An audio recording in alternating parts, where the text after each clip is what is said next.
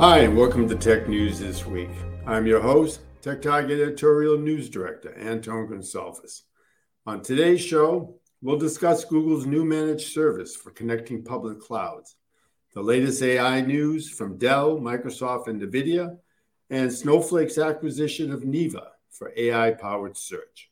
This week, Google Cloud launched a managed service uh, that provided, provided interconnectivity with the cloud infrastructures of rivals AWS, Microsoft Azure, and Oracle Cloud. Here to discuss uh, the multi cloud networking markets and how it's evolving is analyst Bob Laliberte from TechTarget's Enterprise Strategy Group. Welcome, Bob. Thanks, Anton. Great to be here. Yeah, great to have you. All right, so what's driving uh, Google Cloud to provide interconnectivity with uh, with competitors? You know, what's um, what is it hearing from its customers? Yeah, absolutely. I think what what we've seen in our research is that you know the the evolution to cloud has occurred at a at a fairly blistering pace. You know, if we were to look back 10 years ago, we would have seen that maybe 17, 20% of organizations were using public cloud infrastructure as a service. Today, its use is virtually ubiquitous, right? 95 plus percent of organizations are using infrastructure as a service. Um, what's become more interesting over the last three years, and this is just a maybe a indication on how fast things are evolving. Just three years ago, when we asked if organizations were using multiple public clouds, like infrastructure, only infrastructure as a service and platform as a service, not not SaaS. I don't want to include that in as part of our discussion. Three years ago, a majority of organizations said they were using them, but when we asked them and, and double clicked and said, "Well, how are you using them?" the vast majority were still using one and kicking the tires with the others. Move forward three years to our latest research, and what we found is that about you know 85 90% of organizations are using multiple clouds and over half of them are using them in a meaningful way so you're seeing this transition to not only we're using the cloud but we're using multiple public multiple different public cloud vendors and so that's really sparking uh, a need for organizations to be able to connect those clouds up and do so in an operationally efficient way, right? Obviously, it's getting more complex if you're starting to put different applications on different cloud providers, even if it's spreading out workloads across different pro- cloud providers. So that's really driving the need for organizations to have solutions that enable them to connect more easily to these multiple public cloud environments. Yeah, I think I, mean I saw I was looking at the ESG study uh, yesterday, and the number was like ninety-seven percent of the uh, IT IT pros and uh, networking folks that you you surveyed. Uh, we're using multiple clouds. That's that's that, I was surprised. That, that's a big number. What um, is interconnectivity between the public clouds? But uh, what other parts of this uh, of this puzzle, you know, have to be uh, are needed for for customers? I mean, obviously they don't have everything that they need at this point. Yeah, no, it's very interesting. Good question because what we saw today in the announcement this week from Google and their cross cloud connect or interconnect service is that they're enabling organizations to directly go from a you know Google Cloud property over to an Azure or to an AWS via it looked like an Equinix uh, based on the the demos that I saw and things like that.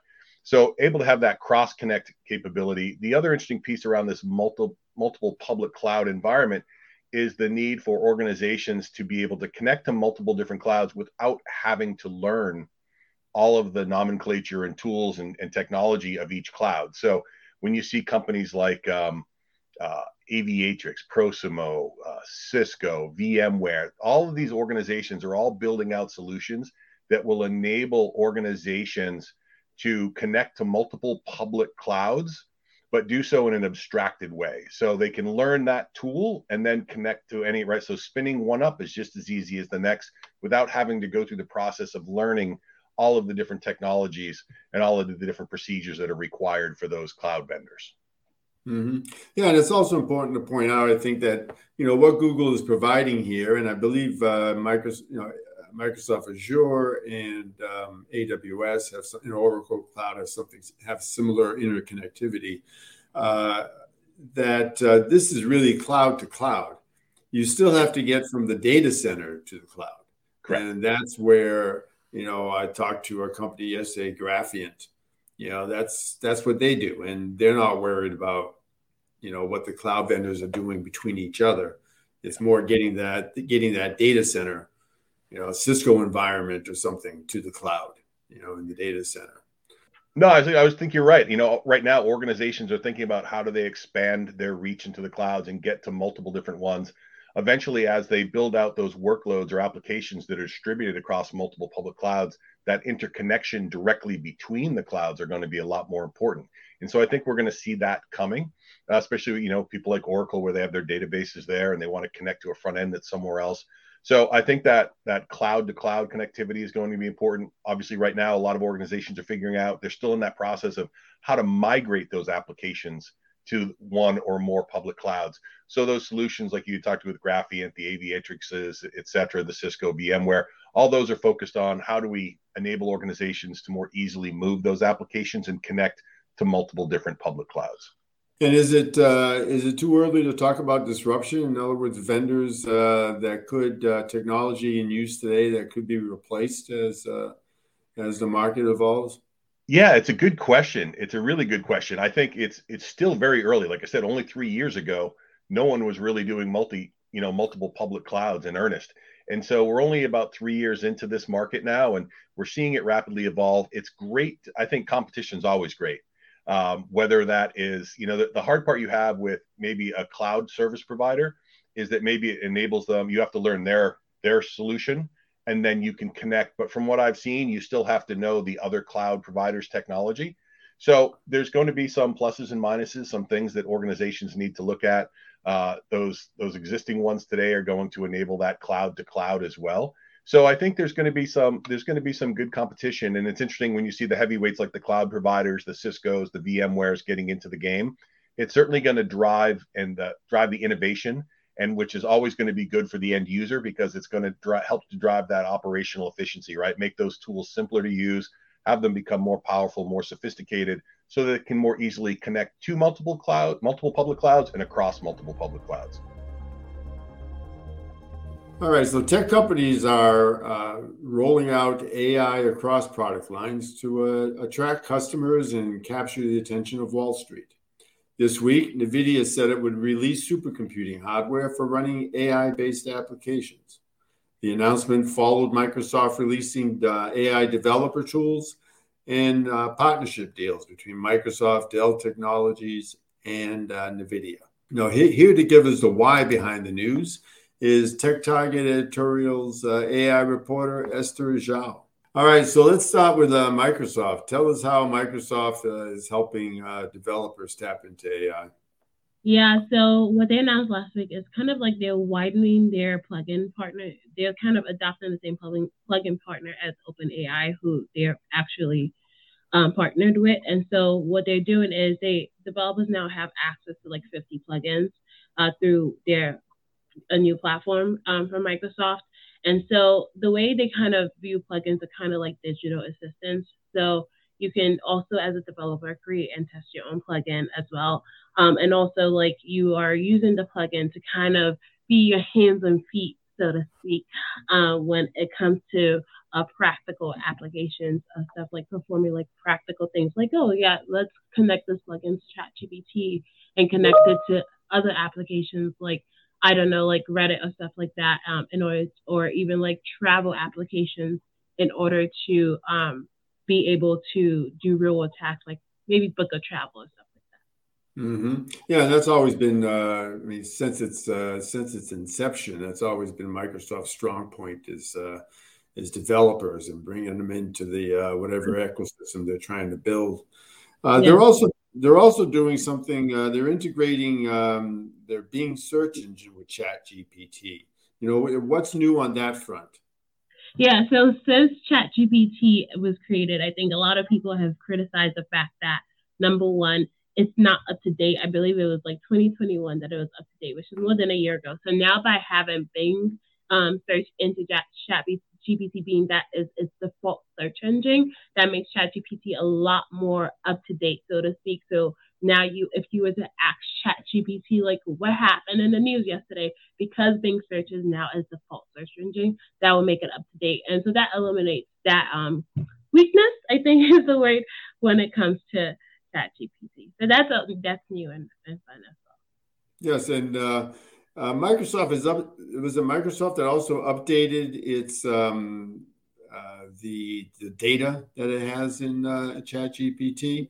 It's not whereas OpenAI is if you, for the free version is um, I think stops at 2021, but Microsoft uh, has updated uh, the data. Is that yeah? Correct? So that, that, that's basically what what I was saying is the fact that now Microsoft is um, allowing the free version. I believe, um, from what I remember, ChatGPT Plus users now have access to like that updated version.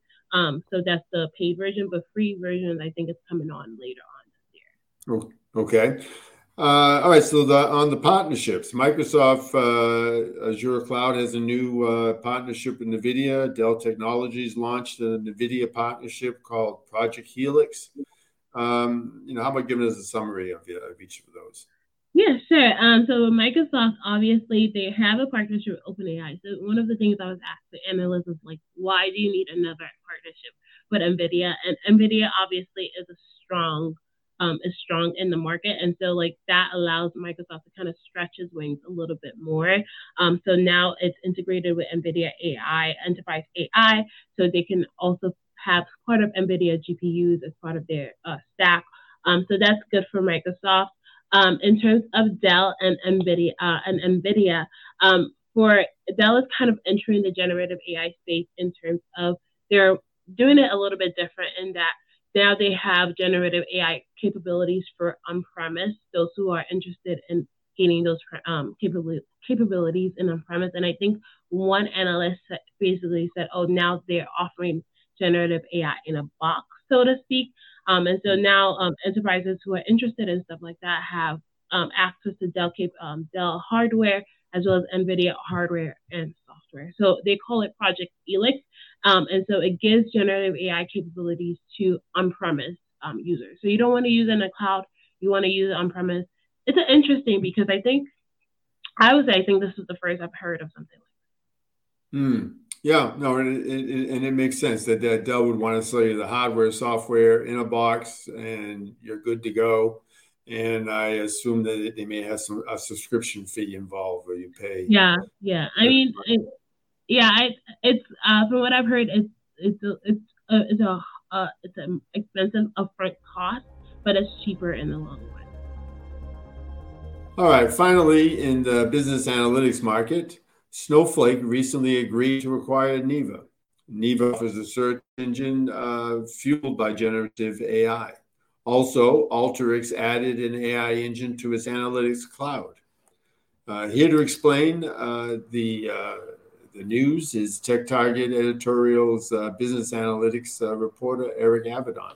all right, so how will Neeva uh, help data management vendor Snowflake uh, catch up with competitors. My understanding is that uh, Snowflake was uh, falling behind in, uh, with AI services. Um, well, I wouldn't say it was really falling behind. You know, it had some um, it had some AI capabilities. Um, what it really does is it brings Snowflake in line in terms of generative AI. In the six or six and a half months since OpenAI first launched ChatGPT, uh, there's really been a slew of data management and analytics vendors that have uh, either integrated with uh, OpenAI or other generative AI platforms or developed their own generative AI. Um, we've got like Informatica and Databricks on the data management side, Tableau, ThoughtSpot, Power BI on the analytics side.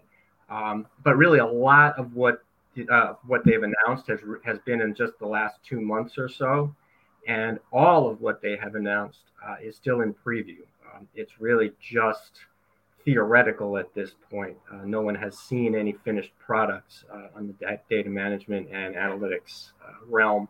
So, uh, by acquiring Neeva, agreeing to acquire Neeva, Snowflake is really just bringing itself in line with those who have already uh, revealed integrations or uh, internal developments that are in the works and slated for general release sometime uh, vaguely in 2023. Yeah, yeah, it seems like that seems common right now in the industry where the the companies uh, vendors are making the announcement that AI is coming. Yeah, uh, so they, they, they want to stay ahead. I think it so gets them a headline. It gets them in the news. Yeah. Shows that they're at least in and in on the game. Uh, but uh, in terms of what it will actually produce, what we'll actually see, you know, it's wait and see. We'll have to wait and see. Sure. Uh, now, Neeva, uh, Neeva didn't have a successful product, right? Before right. the acquisition. Uh, so um, before Snowflake came to the rescue. Uh, so what was the status of Neeva before this acquisition? Yeah, it was a search engine um, that uh, it, it, had lofty goals of competing with Google, um, but it was going to be subscription based uh, so that it didn't have to charge for ads. Um, it was going to raise its money through subscriptions. Uh, and it was going to use generative AI to personalize uh, responses, use machine learning so that it would learn about the, its subscribers and really personalize the responses. But it just didn't gain any traction. Uh, so on May 23rd, I believe it was, that it said it was going to suspend its search engine and uh, focus exclusively on generative AI. And then it was the very next day that uh, Snowflake uh, revealed that it was under agreement to acquire Neeva. So it looked like the suspension of the search engine was really um, a, a, precursor, um, you know, a part of, of the acquisition. Um, sure. And that Snowflake was really just acquiring capabilities. Uh, it wasn't looking to acquire uh, uh, customers. Sure. And then trying to go head to head against Google was probably not uh, the best strategy for a startup. It had its, you know, it it had its slight differentiation, but it certainly wasn't enough to attract uh, a large customer base. Correct. All right. So uh, switching to Alteryx, uh, what are the AI capabilities the company is bringing to its uh, analytics cloud? So it's kind of the same thing as all the other ones. It's um, it had its own previous pre-existing AI capabilities, and its move is going to be to combine those with generative AI that it's bringing in through integrations, and it's uh, it's it's doing it's it's building a search engine that it's uh, building excuse me an engine that it's calling Aidin A I D I N, um, and it's really just a combination of pre-existing AI capabilities with uh, generative AI capabilities brought in from the outside. All right, that wraps up this week's show. Thanks for watching and enjoy the weekend.